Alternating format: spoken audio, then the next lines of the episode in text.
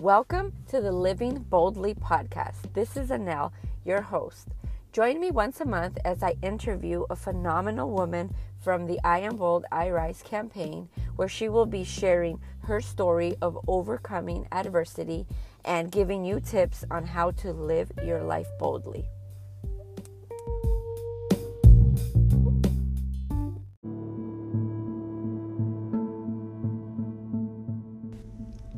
Thank you for joining our October podcast. This month's feature on the I Am Bold, I Rise campaign is Kelsey B. Arellanos.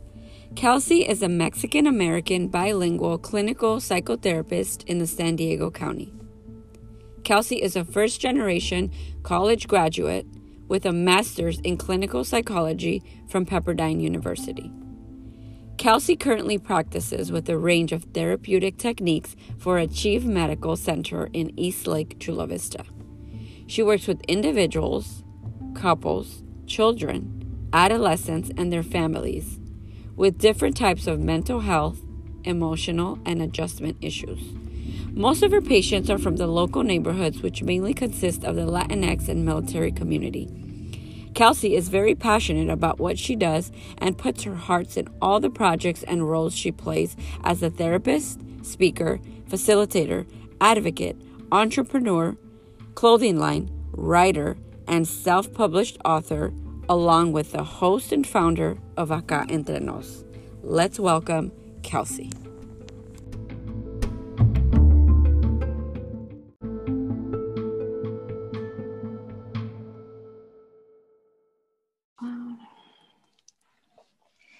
Welcome again, everyone, to my October episode. This month, as you heard, we have the host of Acá Entre Nos podcast, Kelsey Barrias. But if you have her on social media, she's under KB Arellano. And if she wants, she could explain why.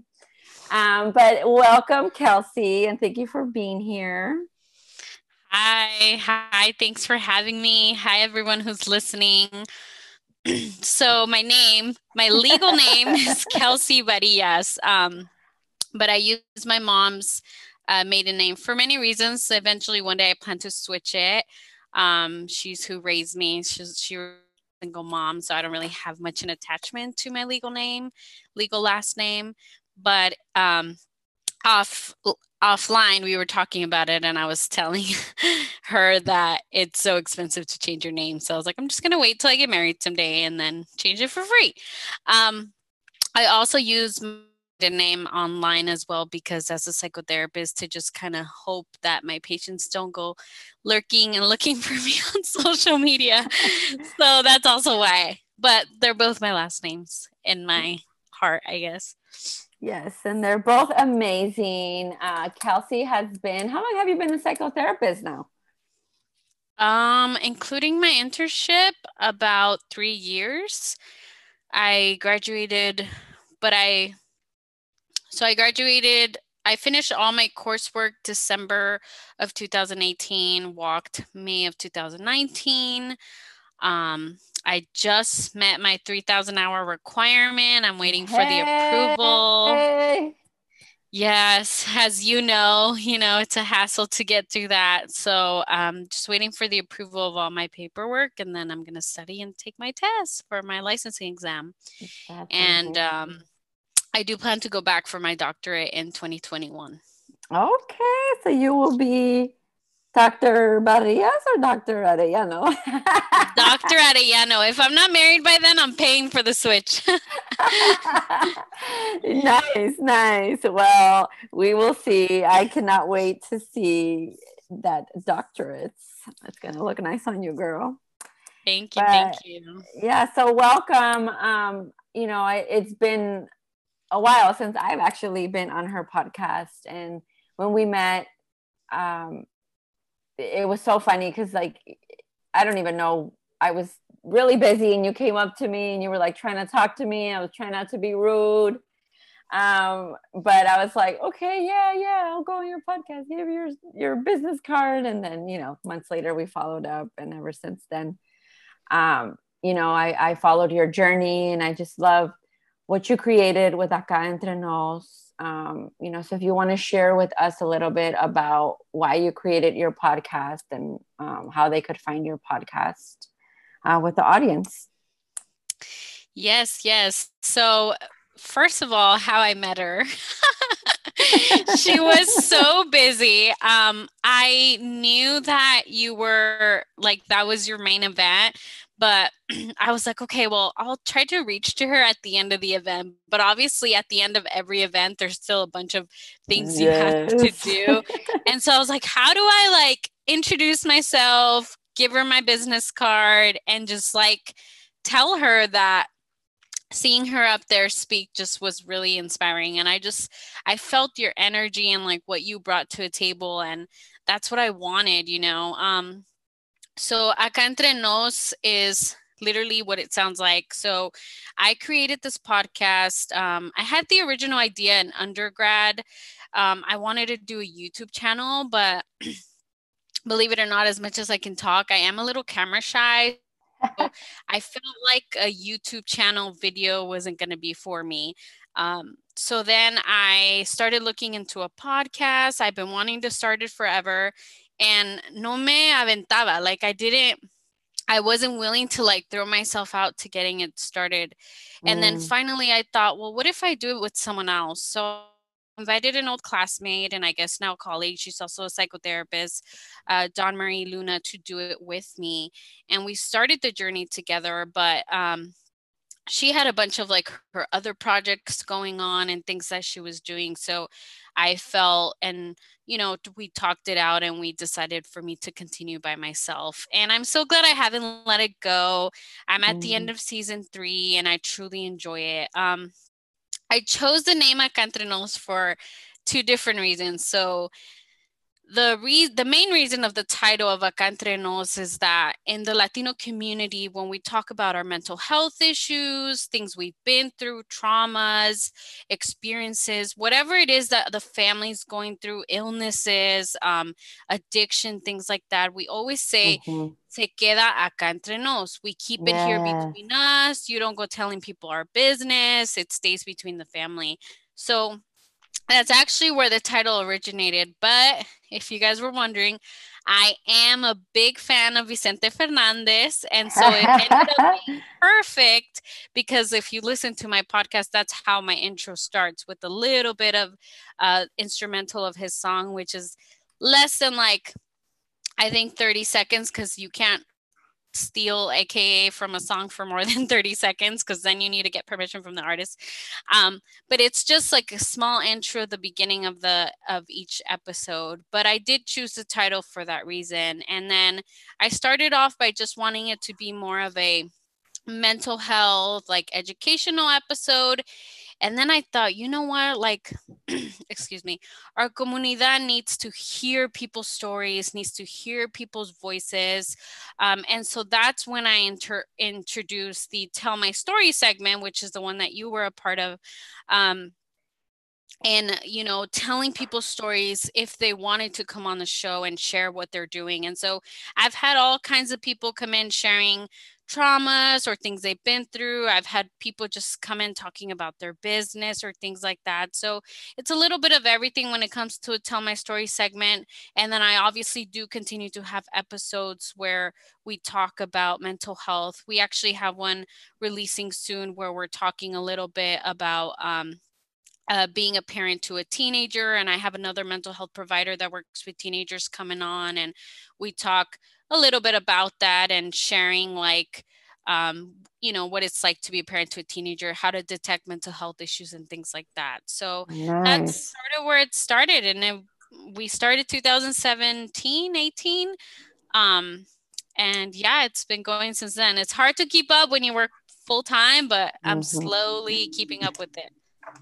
yeah definitely i could so relate with the keeping up with the podcast because even once a month for me sometimes i want to do more but once a month is good. And i i don't have like a scheduled date you know i it's kind of just free flowing but i also love it. I love you know getting to hear from different women how they overcame what they overcame and you know hearing the amazing things that they're doing in the community. Um, you know, and just going a little back, you know, thank you for your kind words. I always try to, you know, really be present when people talk to me, you know, whether it's at an event, whether it's out in public, through social media. I actually have a really quick funny story. I was at the doctor a couple of days ago, and the nurse was like, Oh, you're social media famous. and I'm like, Oh, I guess she follows me on social media. So, you know, it's nice to have to see that you're making an impact in places that you don't think you're making an impact. Um, yeah. You know, and and going back to your uh, you know your podcast uh, you know kudos to you for creating that you know for our latino community um, because you know that i'm a big advocate for mental health as well and you know we need many many more uh, people in our community speaking up um, so thank you for that so we will go into how everyone else starts with the definition of bold. What would you say is your definition of bold? So, my definition of bold would be someone who strives, someone who is willing to push and strive to overcome whatever it is that life throws at them. Someone that's still willing to take a leap and jump, even when times have been hard, even when it's easy to say, okay, I quit, or I no longer want to do this, or I give up. Um, that would i think that's what bold would be to me like when life throws you obstacles and you're still willing to have that faith and hope or desire to continue to push forward. Yes. And I, you know, obviously know your personal story, but I definitely, you know, added you in the campaign, you know, I am bold, I rise, because to me, you are the definition of bold because you have, you know, despite what life has thrown at you, like you said, whatever obstacle life has thrown at you, you know, you you have risen and you have continued to push through it even though many times i know you've wanted to quit. Um, you know so i know you lost your mom at a young age and you had to step up in a big way. And that was a big obstacle that life threw at you. Um, you know so if you could just share with us a little bit about that obstacle and how at a very young age you were able to overcome that huge obstacle. Yes yes. So um, as as anel said um, i my mom died at i was 23 years old when my mom passed away from lung cancer. Um, and she fought for about two years or so um, and i am the oldest of four. So when she passed away, um, my sister was 21 i want to say 2021 around that age um my bro- one of my brothers was 15 and then my youngest brother was 11 going to be 12 so right about to turn 12 years old um and I was left to take care of my family. Um, as many of you know, if you come from Latino families or Black African uh, African American families, even you know Asian descent, like family is a big, big, big deal. Mm-hmm. Um, and so that's I knew that it was my place and my job to um, step up. A few years before my mom passed away, um, my stepdad, which I guess you could say I consider my dad because um, he raised us, was deported. Um, and so mm. after he was deported, my mom was left to be a single mom again of four.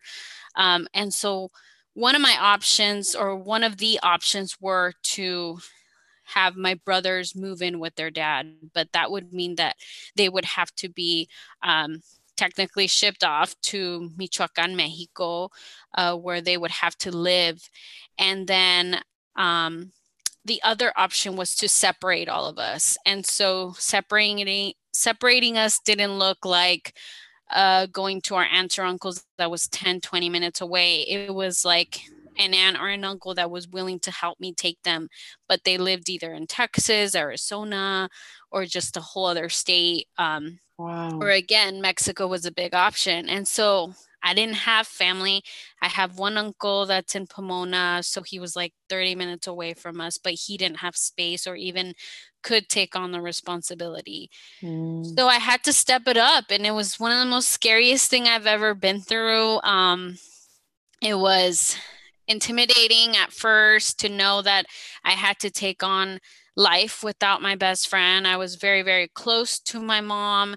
I had a very close relationship with her as the oldest. She leaned on me a lot and um, just kind of dependent on me, I guess, in a way, both emotionally and financially. So I was losing her, and then I had to take on technically her responsibility because they were her children. Um, I also was in a relationship for almost five years where that person um, had asked my dying mom for my hand in marriage. Um, but he ended up, uh, I guess you could say, backing out after my mom passed. Uh, and from what I knew, there was some like infidelity and stuff going on. But long story short, he walked out. Uh, for now, I understand him for probably the reason that the idea of me raising two teenagers was not the kind of life that yeah. a 23 year old was looking to have with another 23 year old. Um, so I was kind of left to do it on my own, and it was tough. It was uh, scary. There was so many times I wanted to give up or felt like there was just no way that I can handle it, but I took it on and I did it and I don't want to say I did a perfect job at it because uh, there was so many obstacles through the journey. There was so many things that my brothers and I dealt with, or things that I might have not done the right way, or maybe I wasn't listening enough to them, or maybe I wasn't available enough for them sometimes. But um, but I did the best I could. Like any parent, I guess, could say, I did the best I could. And even though the youngest is now 18, um, and I'm living on my own. He's living with my sister, actually, um, but I, we're still close. We try to be there, dysfunctional, but as close as we can be. We try to be there for each other, and um, and yeah, that's that. That was the biggest obstacle, but I overcame it. I was working two, three jobs while raising these boys. Got myself through school. Uh, got into a master's program at Pepper University, and then I put I finished. So. Girl, that is a lot. I think oof, just being a parent, you know, with one child, you know, at a time is difficult. Um, you know, but being a parent at 23 to like teenagers, almost an adult also, um, you know, I can't even imagine. And then you know you managing that plus school and and that's just amazing girl like you you told you truly are the definition of bold you know you just took life by its horns and were like vámonos. Yeah that's our option. Yeah. You know so i love it. I love um you know hearing stories like these because it really just shows that when you know obviously like you had a family that loved each other and you chose family and and you know when you just decided i'm going to do this i don't know how i don't know what it's going to look like um, but you learned along the way and i'm sure you made a lot of mistakes along the way but here you are now with a master's degree almost freaking gonna be doctorates. I can't wait to see that happen. um, but yeah, like that's just an amazing, you know, journey. And I hear a lot of people complaining, you know, like getting their bachelors or their masters, and here you are. Girl, that's that's big. That's that's huge. And I'm sure, you know, not a lot of people. Are you the first in your family? Yeah, so I'm first generation. Um, my mom was an immigrant. My biological dad was born um, here, if I'm not mistaken, but I don't have much contact with him, so I can't confirm that information. My stepdad was also an immigrant um, from Mexico. Um, and yeah, I'm first generation to go to college, first generation to get a master's degree. If I'm not mistaken, my biological father might have a college degree, but again, I, I can't confirm that. My mom says he went to college, but she doesn't know like if he has an AA or a BA or whatever it was. Um, so I don't have much knowledge based off of that. But from what I know from my immediate family and who I was raised with, um, I am first generation. And it, it was tough, you know. Um, one thing that my mom actually made me promise was that I would go back to school passed away she's like yo no sé cómo lo vas a hacer i don't know how you're going to do it i i don't know how long it's going to take you but you have to get your degree kelsey because you're my one kid that loves school and she loves to read i was just always such a super nerd and i felt that i had to kind of choose between getting a degree or you know working and raising them and my mom literally like right before she passed was like you can do both like even if you take one class at a time you can do both. So i made that promise and i kept it. I went back to school literally right after she died like a few months later i started um, i started at dominguez hills to finish my bachelor's because um, i had originally started at northridge right out of high school and i finished. And then um, as you know sometimes latinos mexicans they don't really understand like the meaning behind the importance of school. So my family, yeah. my aunts and uncles had this idea that I was just gonna like stop there.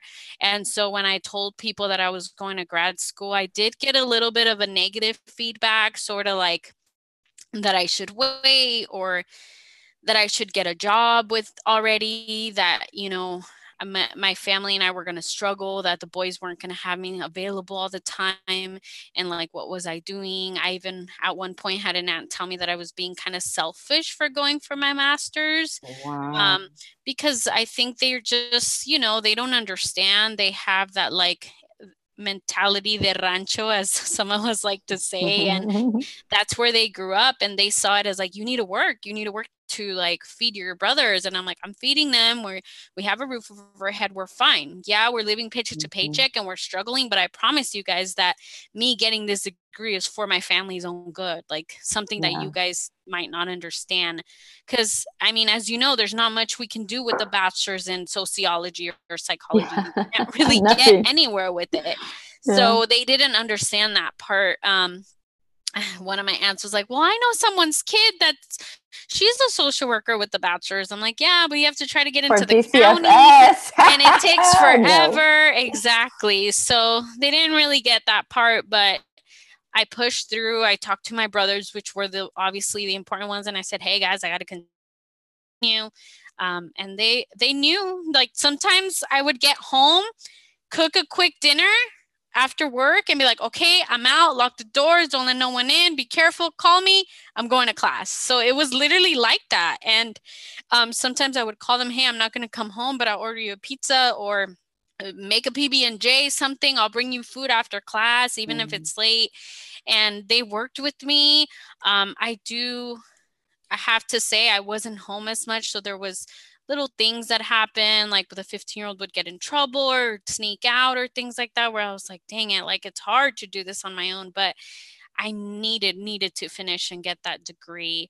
Um, and so I did. I pushed through, and and it was tough. Um, towards the end of my master's program, I was working five days a week, raising these finishing boys. I had my internship Saturdays and Sundays, no days off for almost a year oh, and a oh, half. And I was so tired all the time. I was actually looking at an old picture that I like took. I don't know why. I think I was like like trying to look at my face and took like a picture with no makeup or ojeras tan grandes underneath my eyes. And I was like, oh my God, I look like a dead zombie walking. And I I'm really into like skincare and stuff. So I was like, I for sure wasn't taking care of my skin at all there. I was probably never drinking water, but it was, I had just had to push. And I just, every time I felt tired or wanted to give up, I would tell myself, like, it's temporary it's your temporary journey it's going to get you to a place where you're going to be good and now i live on my own everyone's kind of taking care of themselves but financially i could do things for my family. I can you know if my sister's struggling or if someone needs something i can offer it and i can afford my own place. I can afford my all my bills without looking at my account and thinking how the hell am i going to pay for this other bill? How am i going to make enough money to pay and mm-hmm. cover that? And that was my struggle and it was honestly our struggle for a long time after my stepdad um, was deported. So it feels so good. I know I'm nowhere near where I want to be, but it feels so good to be stable and to just be in a good place now. And I know that it's, I can genuinely say it's the hard work and all the time I put in for sure. Yeah. Girl, kudos for that. Cause I know, you know, being, going back to school, even me, like as an adult, you know, with kids, it's, it's, it's just a lot that you have to manage. I think, I tell my kids, you know, if you're gonna go to school, go to school young. when you don't have kids, you know, because it's you once you start adding more responsibilities of adulting, you know, school doesn't get any easier. So, you yeah, know, I'm, I'm glad you were able to finish that and, you know, being a great example for your brothers and sisters. I'm sure, you know, they have an amazing old older sister that they look up to, and I'm sure many are going to follow um, in your footsteps. Um, I did hear you say, you know, that you would talk to yourself, you know, telling yourself like this is temporary. Um, you know, you're only going to do this for a short amount of time. Um, what are other things that you would say you did that helped you get through the difficult moments? So, um, I and I still do this till this very day. My mom was a very um, consejera. I think in another life or in th- in this life, but maybe just didn't get the opportunity to. My mom was actually meant to do what I'm doing for a living. I really do. She was just very good with. Um, providing feedback to people her friends would come to her sometimes a little too much like with their problems or marital issues and things like that but she was a person you can talk to. My friends my some of my own friends can tell would tell you that they would go to my mom and talk to her about things. I have cousins i have you know relatives friends that told my mom some of their biggest um, secrets before they even told their own parents or something like that, just to kind of get her feedback. She was very um, unbiased. She wasn't judgmental. She would just listen to you and then she would give you advice. So, one of the biggest things that I still use to this very day is what would my mom say to me? And how would my mom mm. get me through um, and it's it, I, I, am super superstitious sometimes but sometimes i feel like she shows me like signs or kind of gives me the answer i would for to get me through making a certain decision and things like that so um, that's kind of what got me through i'm also faith oriented a lot of praying um, especially when times were hard dealing with my trouble little teenage brother the mm. older one the little one um, was actually diagnosed with epilepsy also very young so i wow. went through a lot of doctor's appointments and trying to figure out what the uh, illness even was because i had no idea like apparently it runs on my mother's side of the family but distant like no one recent has been diagnosed with that so we didn't really know what the heck was happening and so um, so many times I just had, you know, tough nights and I just prayed and prayed and talked to my mom, talked to God, and just wanted, you know, guidance. And I feel like that's kind of what got me through. Um, uh, but again, I feel like I always allowed myself to go there and think of my mom and like, you know, my mom just being the strong independent uh, single mom immigrant that she was and all of the stories that she got to share with me before she went um, were my strength and i did it for her i did it for my siblings and i allowed to continue to remind myself that whenever um, times were rough but i had so many nights i cried i had so many nights Ooh. i drove crying and i just couldn't anymore um, i my own depression after she passed away, where I did go see a therapist for about two years actually, um, just to kind of help me get through my own mental health issues and dealing with this new role of being a parent. Um, so I learned how to wow. cope through sitting in the chair that now my patients sit. I learned, you know, many different ways to deal with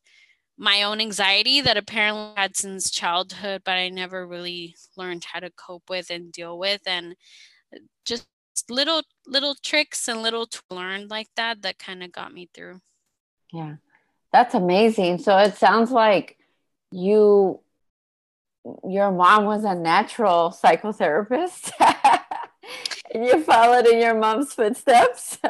yeah, so actually and I told my mom what I was majoring in, um, she she was like, "Ay, yo siempre quería ayudar a la gente. Like I always thought I was going to do something like that, like either a counselor or like a teacher or or like a like a, a you know, a counselor like at the church, alguien que um les habla con, con las personas que vienen en la iglesia o algo así because my grandma if um was like in catech like a catechism teacher and like was really mm-hmm. involved in the church so my mom was like i always thought i was do gonna do something like that um but obviously that wasn't her her um, destiny like she migrated here and like every other immigrant had you know just cleaning jobs and things like that she was um, in childcare as well. She worked at a preschool, and so she loved kids and did a little bit about, I guess you could say,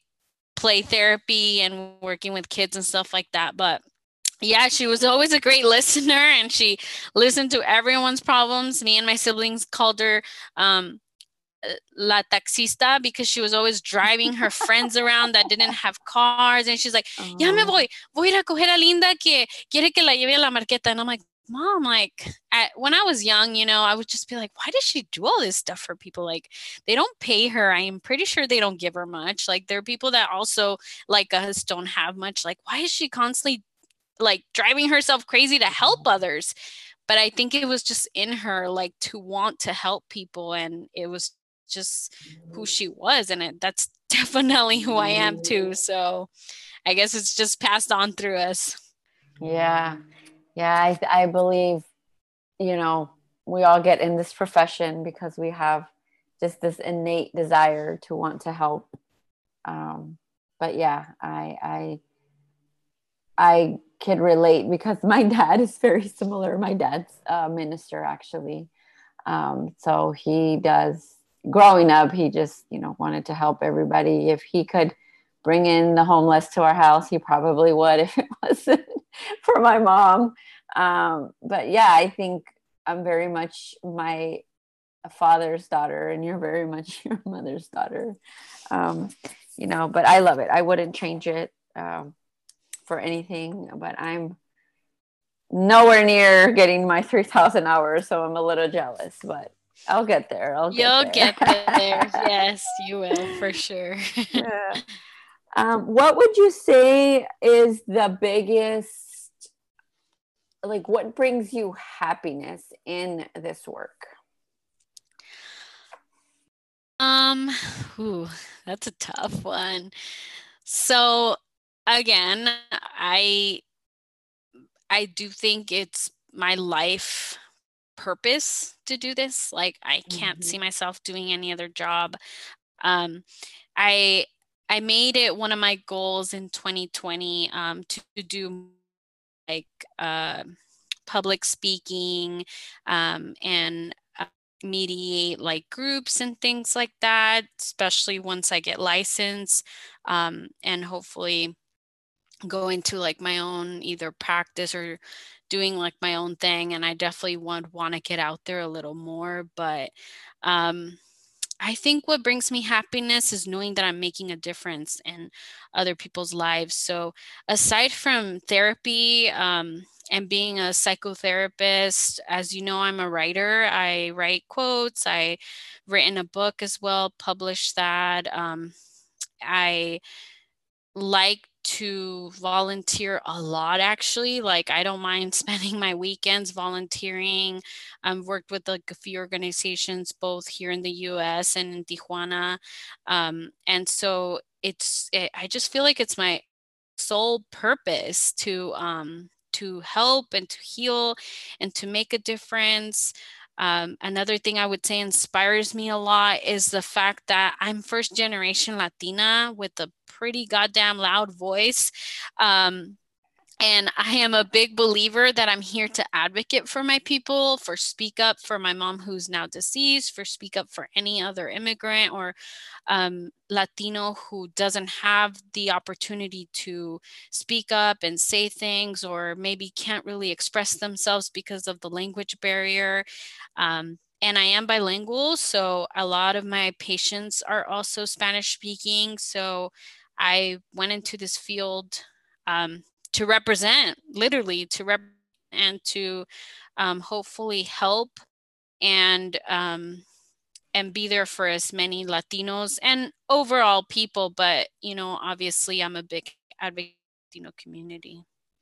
Yes, I love it. And as I said before, I think it's it's so needed in our community. We are a big a majority of the population, and there aren't enough of us um, even you know when when you realize you know like have you ever tried to look for a latino um, therapist you know and then males and it, it's just we're under populated you know um, and we i think more latinos need to get in this profession um, because there's a lot of amazing latinos that you know need to be representing our community.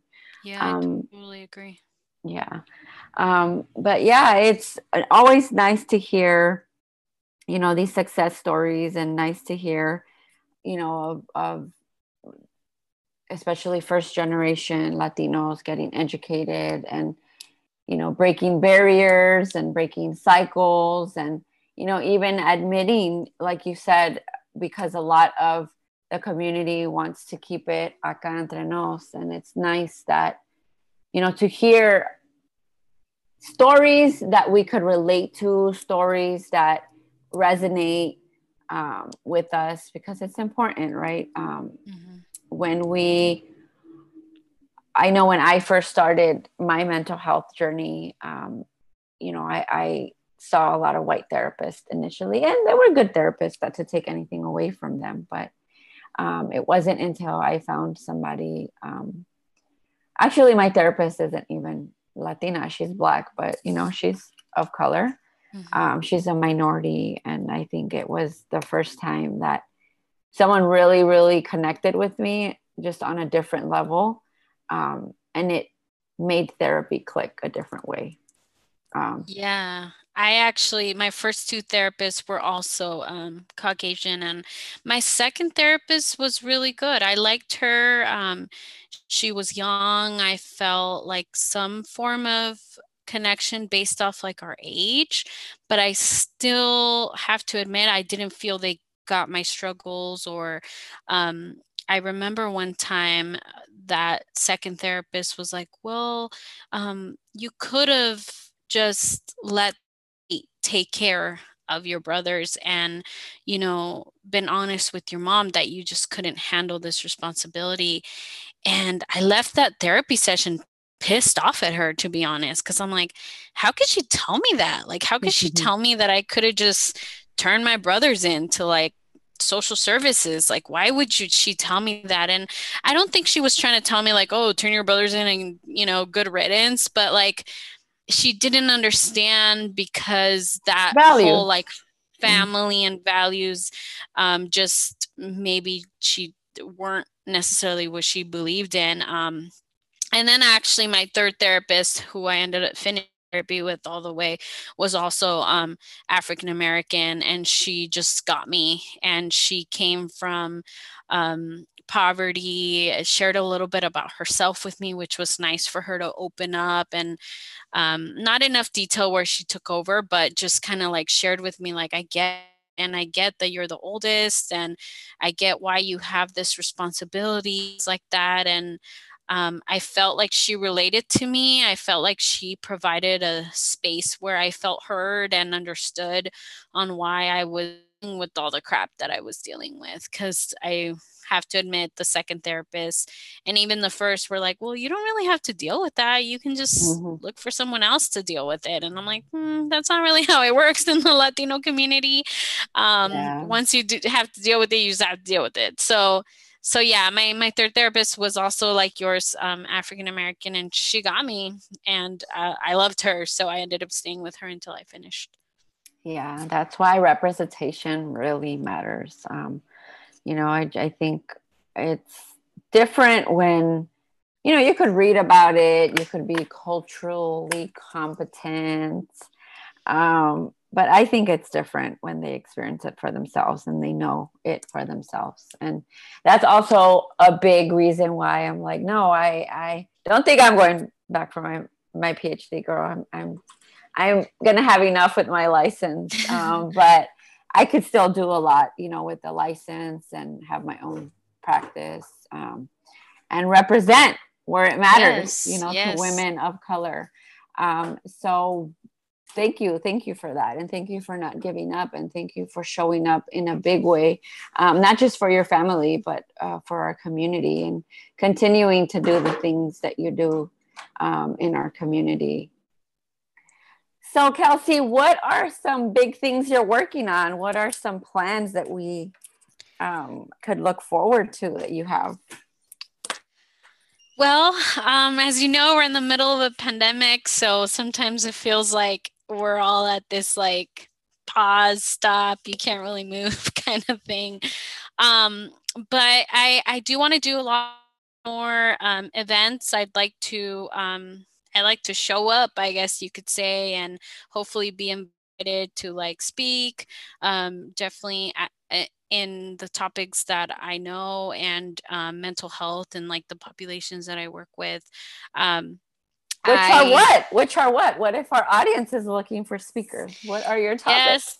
Yes. Yes. Um, so I, uh, as you all know, I'm a psychotherapist. I work with couples um, and individuals as young as the age of 10. Um, my specialty, I guess you could say, is all mental health issues, but I see a lot of uh, depression, anxiety, mood disorders. Um, so, mood disorders such as bipolar 1 and 2 um, which is the most that I see, but I do sometimes also face um, individuals uh, struggling with schizophrenia. Um, before I went into the company that I'm working for, um, which is more of a private practice setting, I was actually at an inpatient facility. So I decided to stick seeing some of the um, mental people with dealing with mental health issues um, with more severe mental health issues, so bipolar, schizophrenia, any form of mood disorder, um, personality disorders, and things like that. It just intrigues me, and I feel. Um, I feel like I'm meant to uh, work with those people. I, I don't know as any of you know, but it's not an easy population to work with. And a lot of mental health providers, especially in private practice or in settings like that, rather just not sometimes. So they rather see more of like the basic anxiety or depression or uh, behavioral issues with teens and stuff like that. But yeah, um, sure. so I see a little bit of everything, and I also work with couples um, as well as families. Uh, you learn to discover really quickly that if you're doing individual therapy for anyone under the age of 18 chances are you're going to have to provide family therapy as well mm-hmm. or the parents or siblings into sessions so um, yeah that's i'm i don't work with just one uh, population or group of people dealing with one thing. I actually find that kind of boring. Um, so i provide services for everyone but um, my specialties are the anxiety, depression, personality disorders, and like the major mental health issues like bipolar and other mood disorders. So nice. So yeah, if any of y'all are looking for someone to speak on those topics, there you go. So where can they find you? Um, you guys can find me on Instagram at K Beautiful Mind double underscore. That's my writer's page, which is now slowly becoming my profession slash career page. And um, you could also reach to me at Acantrenos double underscore. That's the podcast Instagram. I'm also with both names on Facebook and Twitter, but I don't really, I'm not really too active on Twitter, to be completely honest.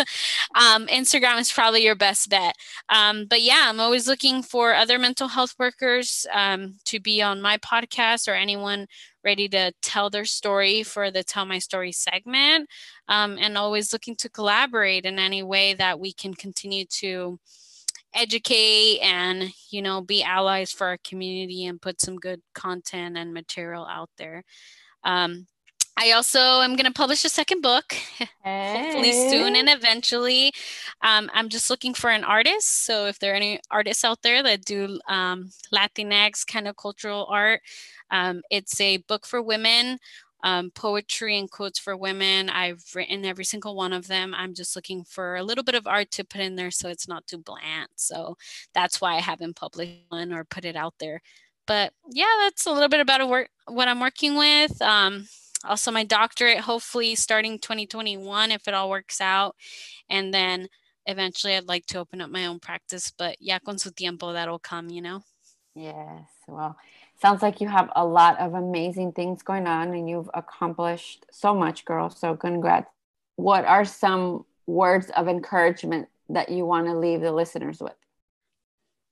So, some words of encouragement that I want to leave our listeners with would be um, don't give up. Um, if you're aspiring to do something, if your soul and heart tells you that that's what you're to do on this earth. Um, if it is that we only have one life, because I know some of us believe in reincarnation, but if it is that we only have one life, um, it's your life, you know, and life is short. Uh, we're not here forever.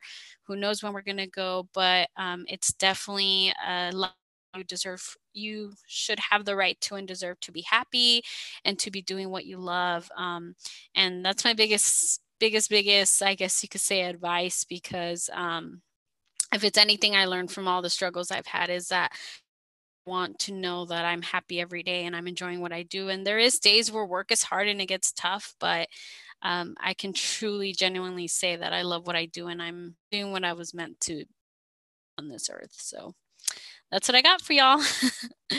nice. I love it. Well, thanks again for joining, Kelsey. And remember, everyone, to continue being your own definition of bold. Until next time.